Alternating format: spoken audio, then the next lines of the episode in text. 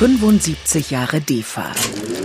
Der MDR Kultur Podcast. Mit Knut Elstermann herzlich willkommen. 1946 ist die DEFA gegründet worden. Das heißt also 2021 wäre sie 75 Jahre alt geworden. Der deutsche, der ostdeutsche Filmkonzern, wer Filme machen wollte im Osten, kam fürs Kino zumindest an der DEFA nicht vorbei. Sie ist ein abgeschlossenes Sammelgebiet, ein abgeschlossenes Forschungsgebiet auch und wir erzählen Geschichten von der DEFA, fangen an mit einem Mann, der bei der DEFA seine Laufbahn begonnen hat, da wichtige Filme gemacht hat, sehr erfolgreiche Filme übrigens auch. Denken wir an Ete und Ali, eine der erfolgreichsten DEFA-Filme, eine der schönsten deutschen Komödien, finde ich, die es im Kino überhaupt gab. Vorspiel und dann ein ganz wichtiges Wendedokument, nämlich Architekten. Inzwischen ist er selber 70 Jahre alt, also etwas jünger als die DEFA und ich freue mich sehr, hier zu sein. Peter Kahane, hallo. Freut mich, hallo. Peter, du hast auch eine unheimlich spannende Familiengeschichte, finde ich immer. Und äh, neben all deinen Filmen finde ich es genauso spannend, mit dir über dein Leben zu reden, über deine Herkunft, deine jüdisch-kommunistischen Wurzeln, das, was dich ausgemacht hat, was sich geprägt hat.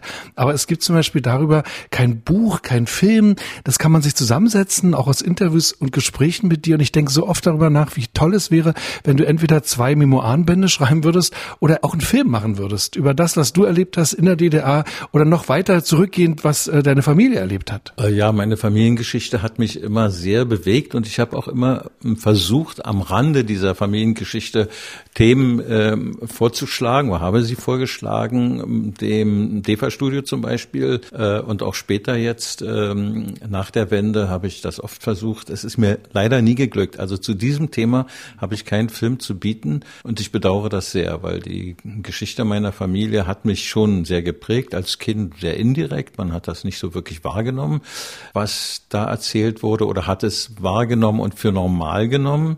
Später wurde das dann immer bewusster, äh, was das für ein Leben war, was meine Großeltern, meine Eltern geführt haben oder was sie eben nicht führen konnten wir können es auch nicht leisten, was der Film nicht leisten konnte, den es nicht gibt, oder die zwei Memoirenbände, auf die ich immer noch hoffe. Aber vielleicht können wir es doch zumindest skizzieren, weil ich finde das schon wichtig für deinen Background, um auch zu verstehen, wie du gearbeitet hast, warum du so gearbeitet hast. Also allein die Tatsache, dass Viktor Klemperan ein Vater Verwandter von dir ist, finde ich immer sehr spannend. Aber natürlich auch die Geschichte deines Vaters, der auch eine ganz prägende Gestalt war für den DDR-Journalismus. Also das ist einer der Gründerväter, kann man sagen. Das sind, was DDR-Journalismus ausgemacht hat. Ja, mein Vater war während des Krieges im Spanienkrieg, also auf der Seite der Republik, ist dann nach Frankreich gegangen, war bei der Resistance und ist dann demobilisiert worden, war dann Hauptmann der französischen Armee und ist dann aber gleich 1945 in die sowjetische Besatzungszone gegangen. Er hatte ja Jura studiert, also bevor die Nazis kamen, hat er Jura studiert. 1933 war er kurz vor dem Staatsexamen, wurde rausgeschmissen, ist auch gleich geflohen, weil er wusste, dass er als Jude und Kommunist auf der Liste stand. Er war bekannt und äh, musste sofort sofort weg. Äh, seine erste Station war übrigens Prag. Und nach dem Krieg, er wollte nicht Jurist, er wollte nicht Richter, er wollte auch nicht Staatsanwalt werden, er wollte Journalist werden. Das war seine Leidenschaft und er war einer der Gründer vom ADN, vom Allgemeinen Deutschen Nachrichtendienst, wurde auch geschickt zu den Nürnberger Kriegsverbrecherprozessen ne, und so weiter. Also er hat tatsächlich, äh, war einer, wie du sagst, einer der Gründerväter des DDR-Journalismus. Du hast gerade Prag erwähnt, das ist deine Geburtsstadt. Also Peter Kahane, bekannter deutscher Regisseur, ist in Prag geboren. Was auch zu tun hat mit dem Beruf deines Vaters. Ja, mein Vater war äh, in Prag, der erste deutsche Auslandskorrespondent, ist dann später, es war überhaupt sein, seine Leidenschaft aus dem Ausland zu berichten. Er war dann später jahrelang in Indien und dann in Brasilien, viel in Südamerika und so weiter. Also er war schon sehr viel unterwegs. In Prag bist du geboren, aber die Stadt hat jetzt für dich ähm, in der Biografie keine große Bedeutung, glaube ich. Ich habe immer eine sehr enge Beziehung zu Prag gehabt. Das hing aber gar nicht so sehr mit meiner Geburt zusammen, sondern einfach, weil das die schönste Stadt in der nächsten Umgebung war und wir dort immer gerne hingefahren sind, erst mit meinen Freunden sehr oft, auch um ins Kino zu gehen und ja, später auch mit meiner, mit meiner Familie. Und das war ein wunderbarer Ort, Prag. Und wir kannten da auch äh, Leute natürlich. Wir hatten Freunde dort. Ich finde ja immer so interessant, diese widersprüchlichen Biografien auch von deinem Vater. Also auf der einen Seite war er Gründer von ADN, natürlich hat er sich auch als Parteifunktionär, Parteijournalist empfunden. Auf der anderen Seite gibt es bei ihm, aber damit auch im Prinzip auch bei dir, so eine Weltläufigkeit. Äh, natürlich natürlich das Reisen, das Draußensein. Es war für dich auch wichtig. Es ist, glaube ich, nach wie vor auch wichtig. Also wie ging das auch zusammen in so einer Biografie? Eigentlich das Land vielleicht von außen, so hast du es mal sehr schön formuliert, am meisten zu lieben, die DDR zu lieben, wenn man nicht da ist? Ja, ich hatte das Glück, als Kind mit meinen Eltern nach Indien zu fahren. Da war ich neun und zehn Jahre alt. Aber dann passierte genau das Gegenteil. Ne? Also wir, meine Eltern waren dann länger in Indien und ich und mein Bruder, wir mussten in ein Kinderheim gehen. Das war ein Kinderheim, wo so die Kinder von Auslandskadern äh, waren. Und das war keine schöne Erfahrung für mich. Ich war sehr, sehr lange da, fünf Jahre, bis also zu meinem 15., fast 16. Lebensjahr.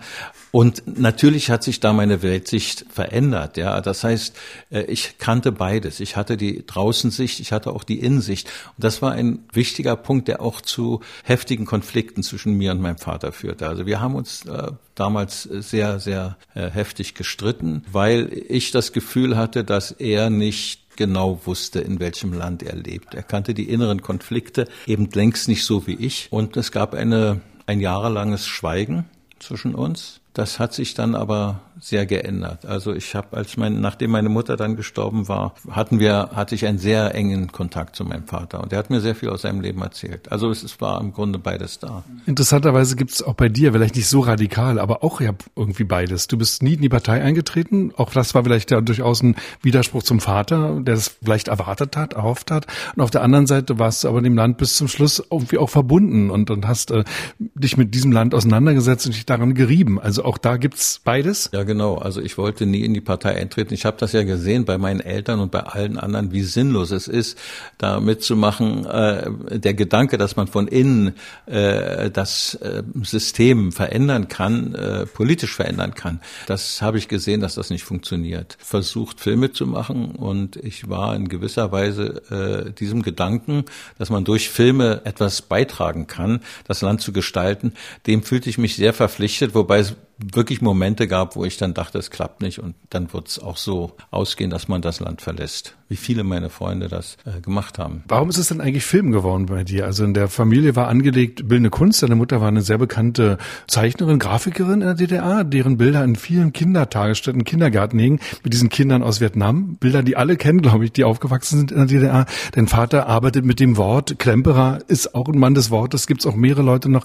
Warum ist es bei dir dann gerade Film geworden? Da bist du, glaube ich, schon eine Ausnahme in der Familie? Äh, ja, ich war damals der Einzige, bin es eigentlich immer noch. Ich glaube, es, die Gründe, die du nennst, die dich verwundern, sind genau die Gründe, weshalb das bei mir so eine äh, Anziehungskraft hatte, dieser, dieser Berufsvorstellung.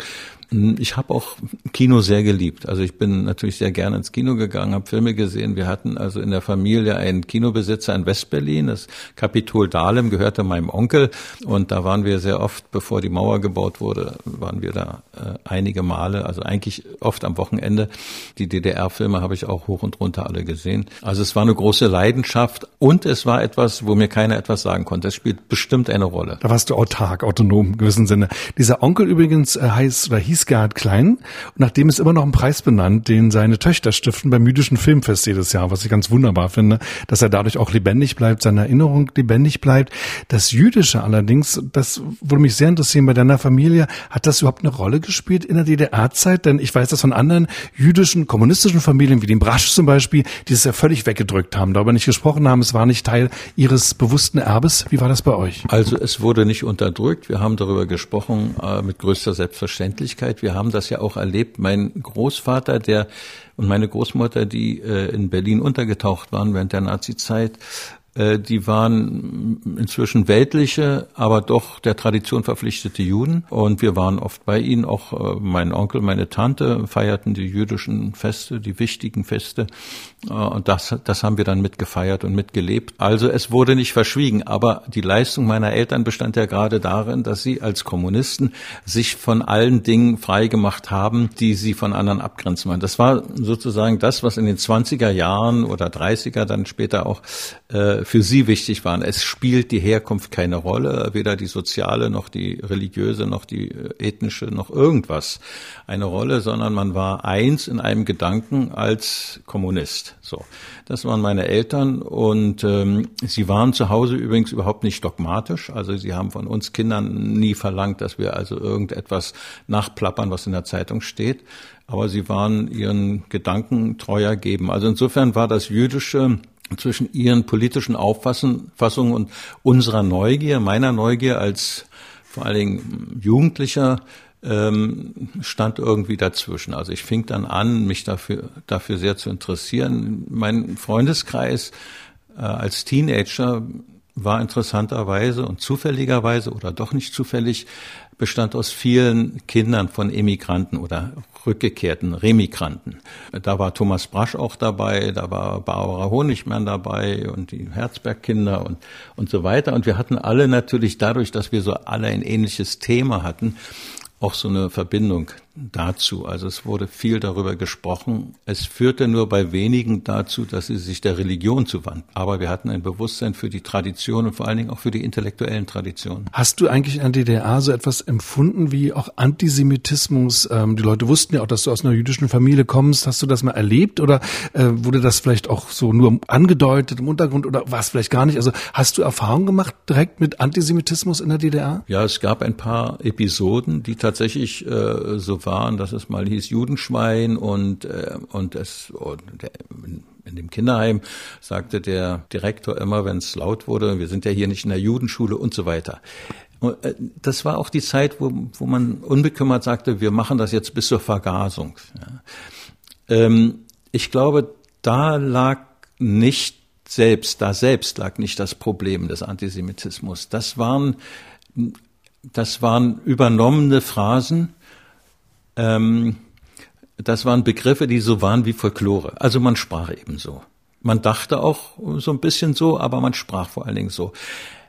Antisemitismus war für mich, dass das nicht bekämpft wurde, dass man sich damit nicht auseinandergesetzt hat, dass man darauf nicht stark reagiert hat, dass keiner da war, der gesagt hat, äh, das geht so nicht. Und das hat natürlich im Untergrund den Sumpf in dem sich diese Ideen halten, immer mehr gestärkt. Insgeheim wurde ja auch äh, immer gesagt, das habe ich auf dem Land vor allen Dingen erlebt, dass die Kinder sagten, na ja, also äh, nach dem Krieg der Hunger begann, begann erst 1945, als die Russen da waren und nicht als wir Deutsche sozusagen im Krieg waren. Äh, also es war schon immer, äh, es waren immer Ideen lebendig, die ähm, die die Nazi-Zeit insgeheim verherrlicht haben oder die beiläufig oder voller Unwissenheit Ideen transportiert haben. Also wie gesagt, ich glaube, dass das, das Schlimmste war, dass man das nicht radikal bekämpft hat und nicht drüber gesprochen hat, dass das hingenommen wurde und dass später im Zusammenhang mit Israel, das ist noch eine Quelle von Antisemitismus gewesen, man schon damit rechnen konnte, dass die Leute da so ein ungutes Gefühl hatten. Ja, dann gab es mit dem Begriff Zionismus im Grunde auch eine Renaissance antisemitischer Gefühle. Also in dem Film Vorspiel, der in der DDR entstanden ist, diese sehr schöne Jugendkomödie, sehr leise, melancholische Komödie, da gibt es so eine Einstellung, das ist mir damals schon irgendwie aufgefallen, dass der junge Mann, der ohnehin so ein bisschen unbehaust ist, man weiß ja nie, wo der eigentlich wohnt, ne? der schläft meistens im Schaufenster, das er dekoriert, das ist nämlich sein Job.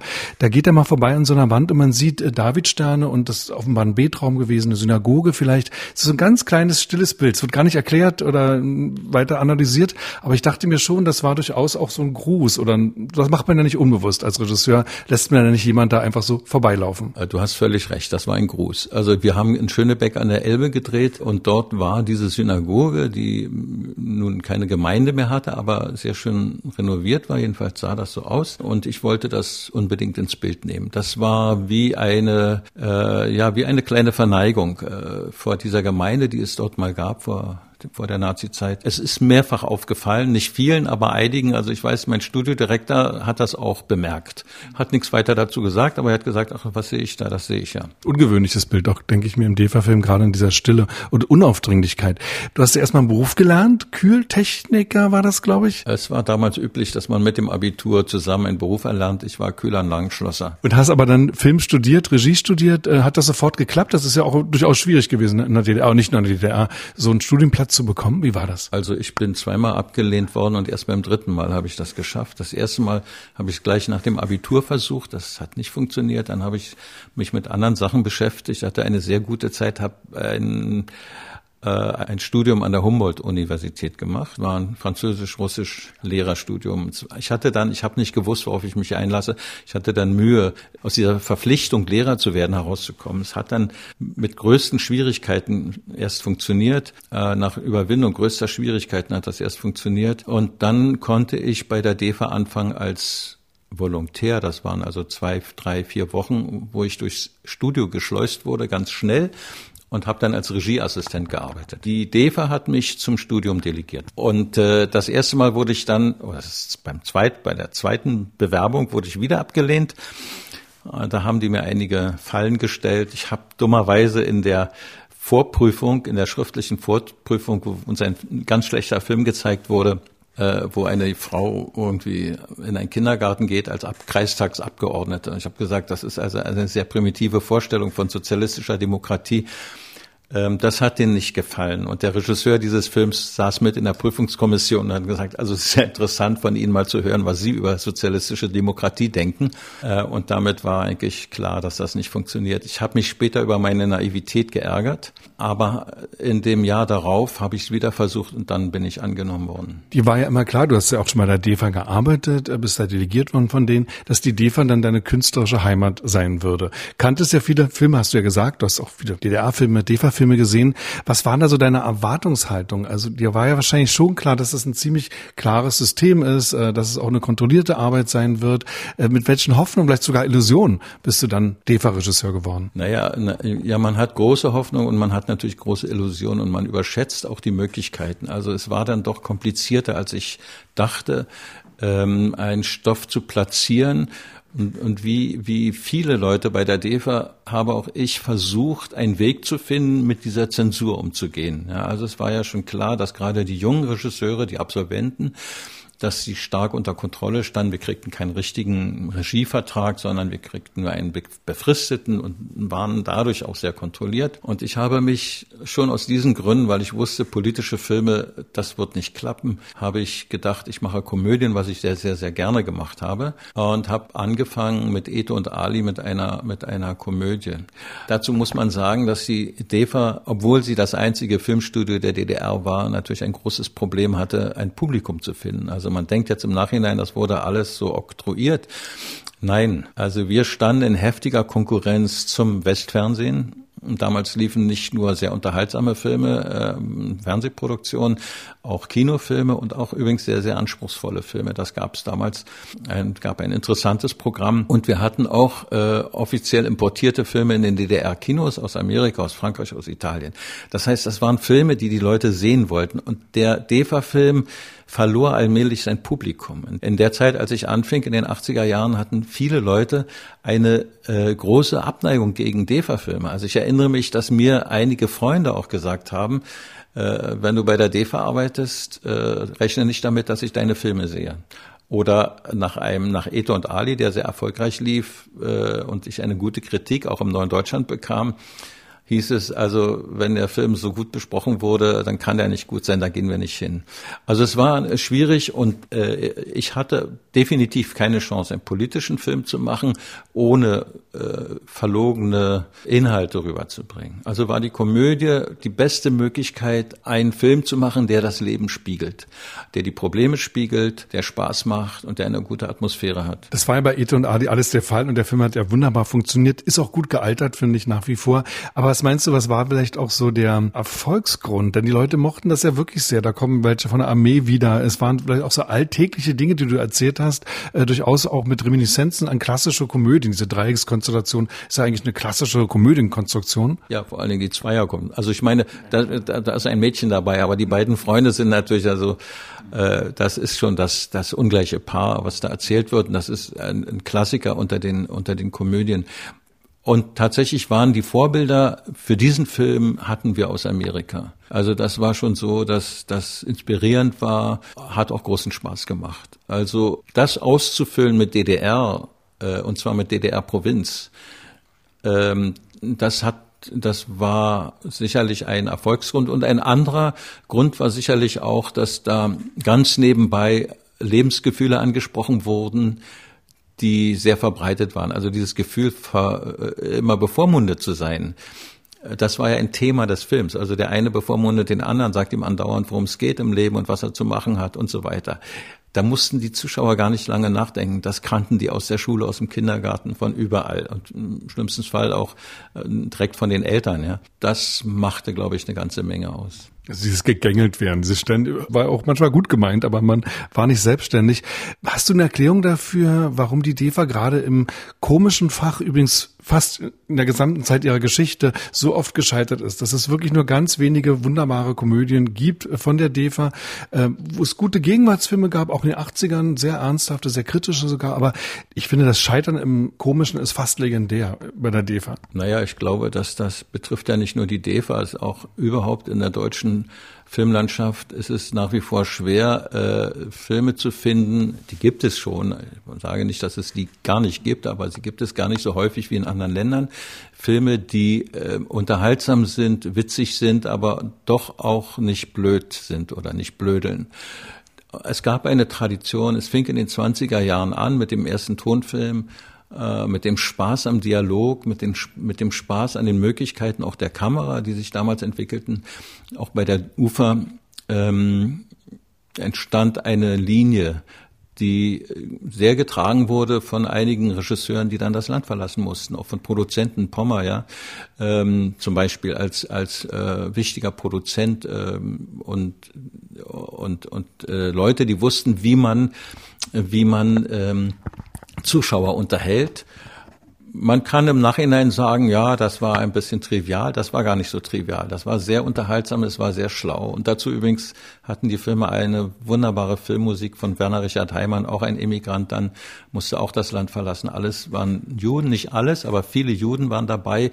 Und diese Tradition wurde brutal abgebrochen. Es wurde aus der Komödie Lustspiel, es wurde eine, eine, ähm, eine Art Leichtigkeit und, und Schlichtheit erwartet, die hat das deutsche Kino auf, auf Jahre und Jahrzehnte geschädigt.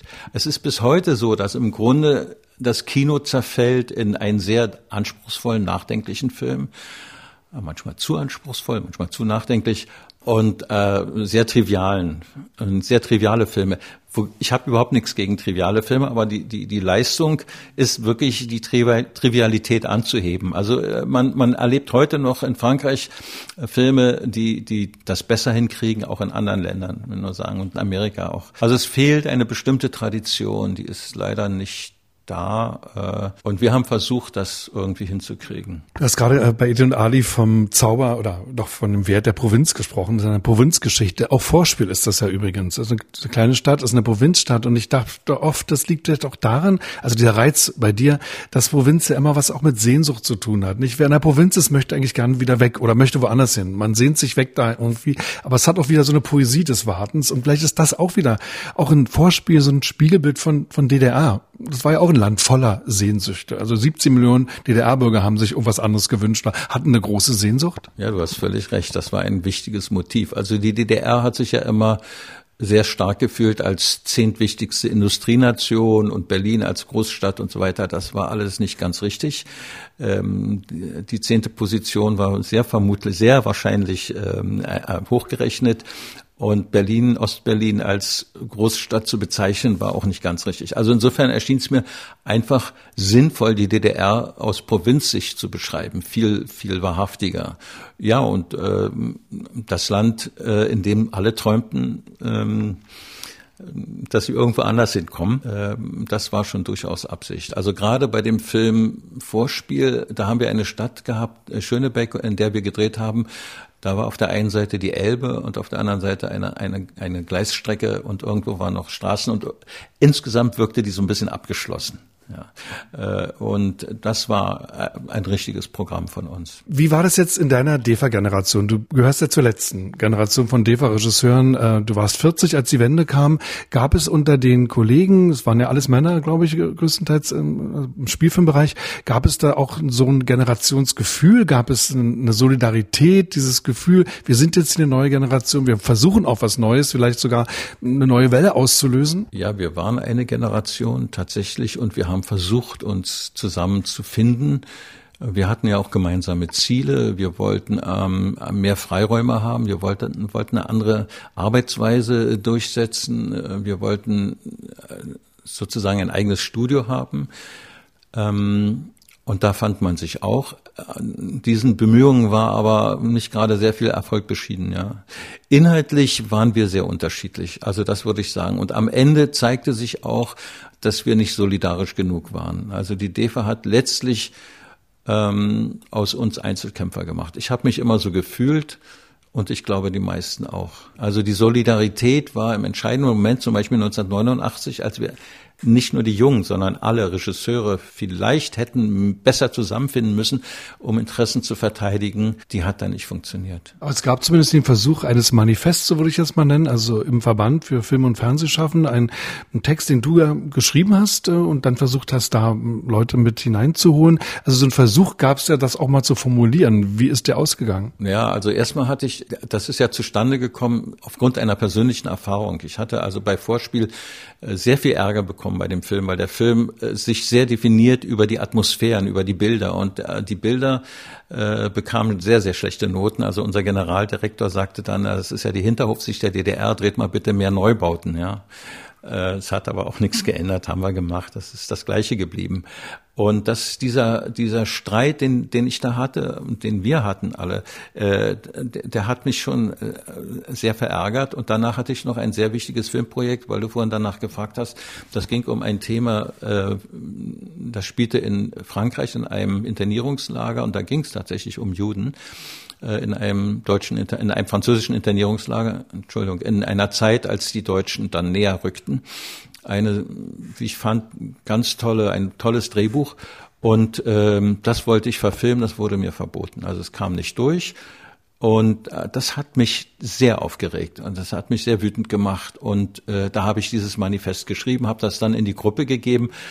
Und ich, das war ein Versuch, der hat nicht viel bewirkt. Wir haben endlos darüber diskutiert, das wurde nur so ein bisschen aufgeweicht und ich habe dann relativ schnell beschlossen, also nicht mehr Papier zu machen, sondern ein Drehbuch mitzuentwickeln. Mit Thomas Knauf haben wir dann das Drehbuch zu dem Film Die Architekten äh, entwickelt, was dezidiert genau diese Probleme beschreibt. Also Zensur, Selbstzensur, äh, wie weit kann man gehen, was kann man machen, wie geht man mit wie geht man mit ähm, diesen Energien um, mit diesen positiven Energien, mit den Utopien, ähm, mit Kreativität. Und das wurde ja ein sehr trauriger Film. Dreharbeiten begannen September 89. Äh, den Film hast du realisiert, du hast ihn über die Wände sozusagen gezogen. Du hast ihn ja immer weiter gedreht. Aber ähm, nochmal die Frage, warum war das überhaupt dann möglich, dass ein solches Drehbuch durchkam und welche Bedeutung hatte das für dich? Also wenn auch dieses Drehbuch zum Beispiel jetzt abgelehnt worden wäre, und es ist ja sehr offen und sehr kritisch, auch illusionslos, äh, wäre dann für dich auch Schluss gewesen oder hättest du weiter versucht, Filme bei der DEFA zu machen? Das war mein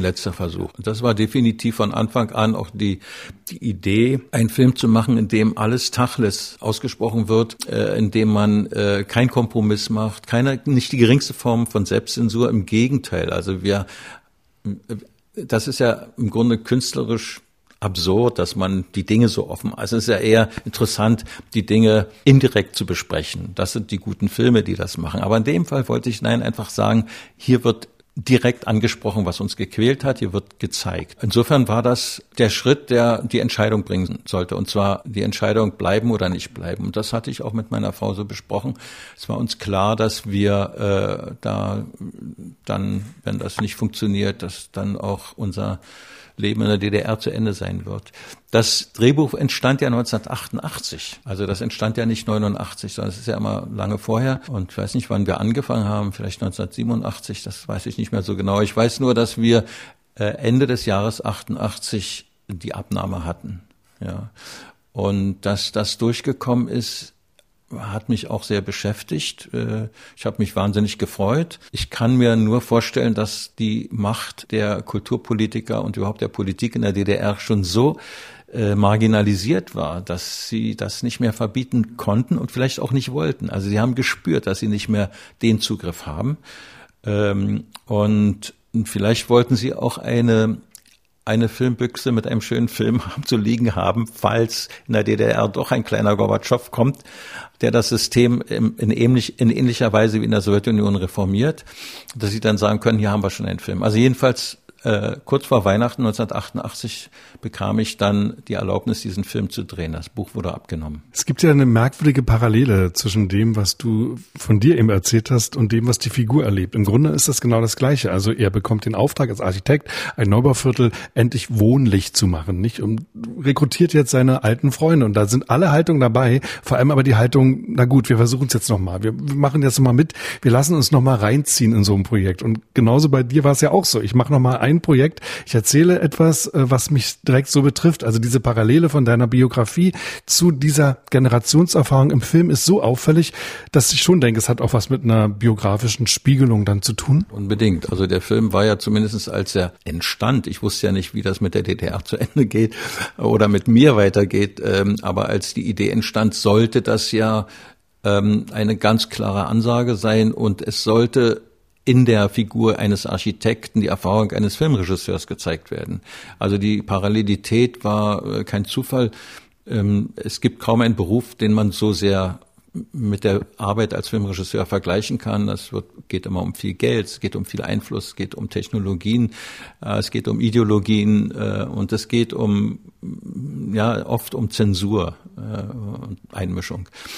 Also das war schon ganz bewusst. Wie die Sache ausgeht, wusste ich nicht. Und in der Tat, der Film, wenn die Wende nicht so verlaufen wäre, hätte die Atmosphäre am Schluss des Filmes sicherlich anders gewirkt. Also wir haben den Film ja dann erst 1990 im Frühjahr zu Ende gemacht. Wir haben bis Ende 89 oder Anfang 1990 noch gedreht. Man drehte ja damals sehr langsam.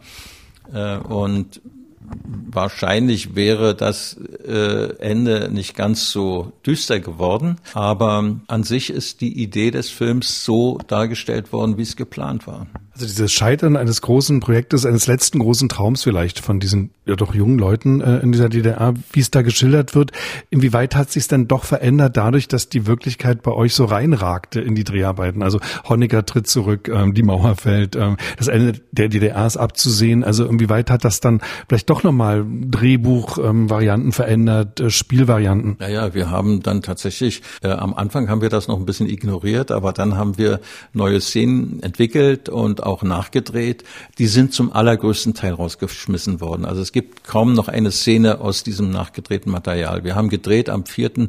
November, als die große Demonstration war. Da haben wir unseren Hauptdarsteller mit über den Alexanderplatz geschickt. Wir haben eine Mahnwache gedreht vor einer Kirche und so weiter. Das ist alles nicht mehr drin. Das war plötzlich aktuelles Material. So interessant das war, es war dann klar, dass das nicht mehr zu aktualisieren ging. Also wo sollte das hinführen? Wie sollte das enden? Und dann dachte ich, am Ende, gut, dann machen wir einen historischen Film, machen wir in der Gegenwart einen historischen Film. Das wurde dann langsam immer deutlicher, dass es gar nicht anders geht. Heute ist es ein Klassiker. Also der Film ist heute viel berühmter und wird auch mehr gesehen, glaube ich, oder wurde danach viel mehr gesehen als damals. Da war die Wende, der Film war eigentlich ein Flop. Also er hat kaum stattgefunden. Ich erinnere mich durchaus, dass ein paar Menschen, die ihn gesehen haben, auch wie ich, da berührt waren, weil man sich selbst entdeckt hat in dem Film. Aber er hat nicht das bewirkt, was du dir erhofft hattest, logischerweise. Wie siehst du den heute und wie siehst du auch den Flop von damals und heute zu wissen, ich bin quasi ein Klassiker mit dem Film? Naja, man meine Filme macht man nicht für die Ewigkeit. Also Filme ist die meisten Filme sind Saisonware, das muss man einfach mal sagen. Es ist so wie Obst und Gemüse. Nach einer Weile ist das alles nicht mehr frisch. Und es gibt ein paar Filme, die, die sich länger halten. Und da freue ich mich auch, dass er, dass er dabei ist. Das ist der Zufall der, der Geschichte. Ich freue mich, dass er noch da ist und ich habe damals auch nicht gelitten, als der Film 1990 in die Kinos kam, dass sich die DDR-Bürger, die nun gerade das hinter sich hatten, sich nicht nochmal umdrehen wollten, um zu sehen, was vor einem halben Jahr noch gültig war. Äh, das habe ich verstanden und respektiert. Das, der Film wurde Opfer des Zeitgeschehens. Aber dass er danach nochmal als Dokument eine Rolle spielte oder immer noch spielt, das, das freut mich schon, das gebe ich mal zu, weil er, weil er mit großer Leidenschaft gemacht wurde. Also er wurde mit, mit, mit Leid und Leidenschaft gemacht. Äh, und das ist nicht irgendein Film für mich gewesen, sondern das ist tatsächlich die Aufarbeitung oder könnte auch sagen, ein Stück weit ein bisschen Therapie auch gewesen für mich, dass ich die Dinge benannt habe, die mich gequält haben. Und übrigens dann trotzdem, also trotz des Scheiterns und der Bitterkeit dieser jungen Menschen, die ja merken, ihr Projekt funktioniert irgendwann nicht mehr. Sie sind doch wieder bloß benutzt worden und dann ist das Geld weg, fand ich immer, dass die Funktionäre, also die, die dafür verantwortlich sind, dass die auch keine Karikaturen sind unbedingt. Also auch ihnen merkt man durchaus an, dass sie unter Zwängen stehen, dass sie vielleicht auch gern anders entscheiden würden. Also dieses Gefühl am Ende der DDR, dass im Grunde fast niemand mehr in irgendeiner Form das gemacht hat, was er gern machen wollte und damit zufrieden war. Ich finde, das spiegelt der Film durchaus auch. Also auch auf dieser, wenn man so will, Feindesseite, auf der anderen Seite der Barrikade. Ja, das ist ja auch der Ehrgeiz, wenn man einen guten Film machen will, will man auch die äh, Antagonisten nicht verunglimpfen. Also man kann das machen, aber ich wollte es nicht. Also ich, ich wollte definitiv zum Beispiel den Kombinatsdirektor, der da eine Rolle spielt, äh, als einen Mann zeigen, der selber in tiefen Widersprüchen steckt und äh, der gerne das anders machen würde. Die, die, die gleiche Zuwendung habe ich nur nicht jedem von den Leuten gegeben, aber ihm und einigen anderen. Ähm, das ist, äh, das ist sehr wichtig und ich glaube auch, dass das hilft, die DDR zu verstehen. Ähm, in dem Film kommt zwar die Mauer vor und auch wird die Stasi mal kurz erwähnt, aber in erster Linie werden die inneren Widersprüche des Landes gezeigt. Ja, also die Mauer und die Stasi gehörten mit zu den inneren Widersprüchen, aber ähm, ein, ein heftiger Kampf tobte zwischen diesen beharrenden Kräften äh, in der Verwaltung, in der Politik, also in der SED und staatlichen Gremien und den Leuten, die was verändern wollten. Das war unser Alltag. Das war unser Alltag. Ich will damit das andere, die, die großen Themen Stasi und Mauer äh, nicht klein machen. Im Gegenteil, das, die sind sehr, sehr wichtig. Aber hier haben wir erzählt, wie wir im Kleinen versucht haben, etwas zu verändern und wie man daran scheitern kann. Man musste nicht von der Stasi gefangen genommen werden, um zu scheitern oder an der Mauer stehen, um zu scheitern, sondern man konnte ganz einfach depressiv werden, weil man das nicht machen konnte, was einem Spaß gemacht hat oder noch schlimmer, was nicht nur einem selbst Spaß gemacht hat, sondern auch dem Land, dem Land genutzt hätte. Was du gerade so beschrieben hast als die inneren Widersprüche, spiegeln die sich äh, in deinen Augen heute auch wieder in den Filmen, die zum Beispiel entstehen über DDR oder die auch entstanden sind? In den 90ern gab es ja relativ schnell dann auch eine ganze Reihe von Filmen. Ähm, also genau dieser Blick auf Mauer und Stasi und Stacheldraht, der ist ja da, der ist ja auch visuell, der ist ja sichtbar, der ist ja ähm, ganz deutlich da. Aber das, was du beschrieben hast als innerer Widerspruch, ist das in den Produktionen drin oder nicht? Also ich verfolge jetzt nicht alles, was über die DDR erzählt wurde. Ich habe am Anfang viele Filme gesehen. Die ersten haben mir sogar ganz gut gefallen, die unbekümmert äh, und mit schönen Mitteln das gemacht haben. Also ich fand Sonnenallee einen sehr witzigen Film. Ich, äh, ähm, ich fand auch von Detlef Buch diesen Film sehr schön. Ähm, wir können auch anders. Das war eine Leichtigkeit, da fuhren die durch die Welt. Und, und später habe ich dann vermisst ein Blick auf die inneren Konflikte. Man hat sich sehr kapriziert auf das, äh, was vordergründig erstmal äh, an dramatischem Material zu holen war. Das kann ich auch verstehen, aber es hat mich dann nicht mehr so sehr interessiert. Ich habe dann irgendwann aufgegeben, mir das alles anzugucken. Entschuldigung, das muss ich mal zugeben, äh, weil ich das selten wiedergefunden habe, was ich erlebt habe in der DDR. Hast du es denn selber auch versucht, das zu machen? Also ich kann mich erinnern, als damals Leben der anderen ins Kino kam und viele auch im Osten, viele Regisseure empört waren, sagten, das äh, war unser Leben nicht und warum erzählt jemand, der aus dem Westen kommt, so eine Geschichte, der hat es ja gar nicht erlebt, der kennt das nicht. Habe ich immer gesagt, ja, aber wo sind jetzt eure Filme, wo sind eure Bücher, wo sind eure Geschichten? Die waren ja nicht da. Ich hätte gerne so einen Film gemacht, sehr, sehr gern sogar und ich habe auch viele Sachen entwickelt, also Exposés, auch Drehbücher, ganze Drehbücher, habe mit Produzenten gesprochen zu Dutzenden. Äh, es ist immer gescheitert an irgendwas. Am Anfang hieß es, äh, so sehen wir das nicht. Dann hieß es, ja, das ist interessant, aber du kommst zu spät. Also ganz offenbar, Entschuldigung, wenn ich das mal so vermute, war ich der Falsche, nicht kompetent genug. Und das klingt jetzt sehr beleidigt, aber es geht nicht um eine persönliche Beleidigung, sondern es geht darum, wie man Geschichte behandelt und ob man mit den Leuten, die vielleicht in der Lage sind, es aus so einer inneren Sicht zu beschreiben, zusammenarbeitet. Also ich halte das nicht für einen Zufall. Ich halte das definitiv nicht für einen Zufall, dass ich nie einen Film über die DDR machen konnte. Manchmal lag es, glaube ich, an bestimmten Wendungen in meinen Ideen. Ja, also eine, eine Frau, die in, aus Ostberlin nach Westberlin ging dann irgendwann und dort nicht wirklich glücklich war und dann nach Italien ging. Ähm, da schimmerte, glaube ich, so habe ich die Reaktion von den Produzenten empfunden, die dort das gelesen haben, da schimmerte dann in deren Augen zu viel Undankbarkeit mit, dass die in Westberlin nicht glücklich wurde. So eine Sachen. Also es, es wird möglicherweise unterstellt, dass ein Ostberliner nicht in der Lage ist, über Ostberliner Filme zu machen und dass, dass die sicherere Seite ist, wenn das Leute machen, die das nicht kennen. Auch wenn du diese Geschichten nicht erzählt hast, du gehörst zu den wenigen, ja vielleicht bist du sogar der Einzige aus dieser letzten DEFA-Generation, der überhaupt noch Filme gemacht hat. Kinofilme, aber eben auch sehr erfolgreich, äh, Fernsehen vor allem. Du hast mit Wolfgang Stumpf die Stubbe-Reihe entwickelt und da viele Filme mit ihm gemacht und so weiter und so fort. Also insofern bist du ja dann doch wieder ein Überlebender, wenn man so will, dieser letzten DEFA-Generation. Ja, ich gehöre zu den wenigen. Ich weiß nicht, wer das noch gemacht hat alles, aber ich habe viel gearbeitet, ja. Und das hat mir auch großen Spaß gemacht. Aber ich hätte gerne tatsächlich mehr von den Themen erzählt, äh, die mir so nahe sind. Wie siehst du dir zurück auf die DEFA, also auf die Jahre dort, die ja doch wichtige Jahre waren, deine Anfangsjahre bei der DEFA, also auf die Kollegen, Kolleginnen, auf die Schauspieler, auf das Studiosystem der DEFA? Ja, ähm, ich habe ja eine sehr zwiespältige Haltung zur DEFA. Auf der einen Seite war ich von Anfang an beeindruckt äh, von dem, was die, was dieses Studio ausgestrahlt hat. Also die großen Hallen, aber auch die kleinen Schuppen, die damals noch da standen. Da standen ja Requisiten drin und, und äh, Dekorationsteile, die waren aus der Stummfilmzeit. Da standen Säulen in einem windschiefen Schuppen. Da sagte mir der Stuckateur, ja, das ist noch aus der Stummfilmzeit. Äh, das hat mich alles sehr beeindruckt. Auch die Leute, die da gearbeitet haben, das waren hochqualifizierte Menschen, die sehr viel konnten. Es gab in der Studiostruktur Dinge, die man heute ähm, natürlich immer auslagert. Äh, ein Fundus für Requisiten, einen wunderbaren Kostümfundus. Ähm, es gab äh, eine sehr clevere Technikabteilung, die sich wirklich sehr bemüht haben, das, was es in der DDR sozusagen nicht so einfach zu beschaffen gab, äh, herzustellen auch. Also das, das war äh, ganz toll. Also es gab Fachleute jeder Art und meine Kollegen, Regiekollegen. Ich hatte da einige, obwohl wir eigentlich alles Einzelkämpfer waren, glaube ich. Ich hatte einige, mit denen ich denen ich sehr nah stand. Ja. Das war die wunderbare Seite der DEFA. Tolle Kollegen. Die andere Seite der DEFA war, dass es eine verkrustete Struktur gab. Da gibt es noch so eine merkwürdige Anekdote. Ich habe am Anfang in den ersten drei Wochen, als ich da bei der DEFA durch die Abteilung geschleust wurde, war ich auch in einer Abteilung, die hieß, glaube ich, Filmvorbereitung. Da war ein älterer Herr, der hieß Wisbar. Ich weiß, das war sein Bruder, der berühmte Regisseur Frank Wisbar war.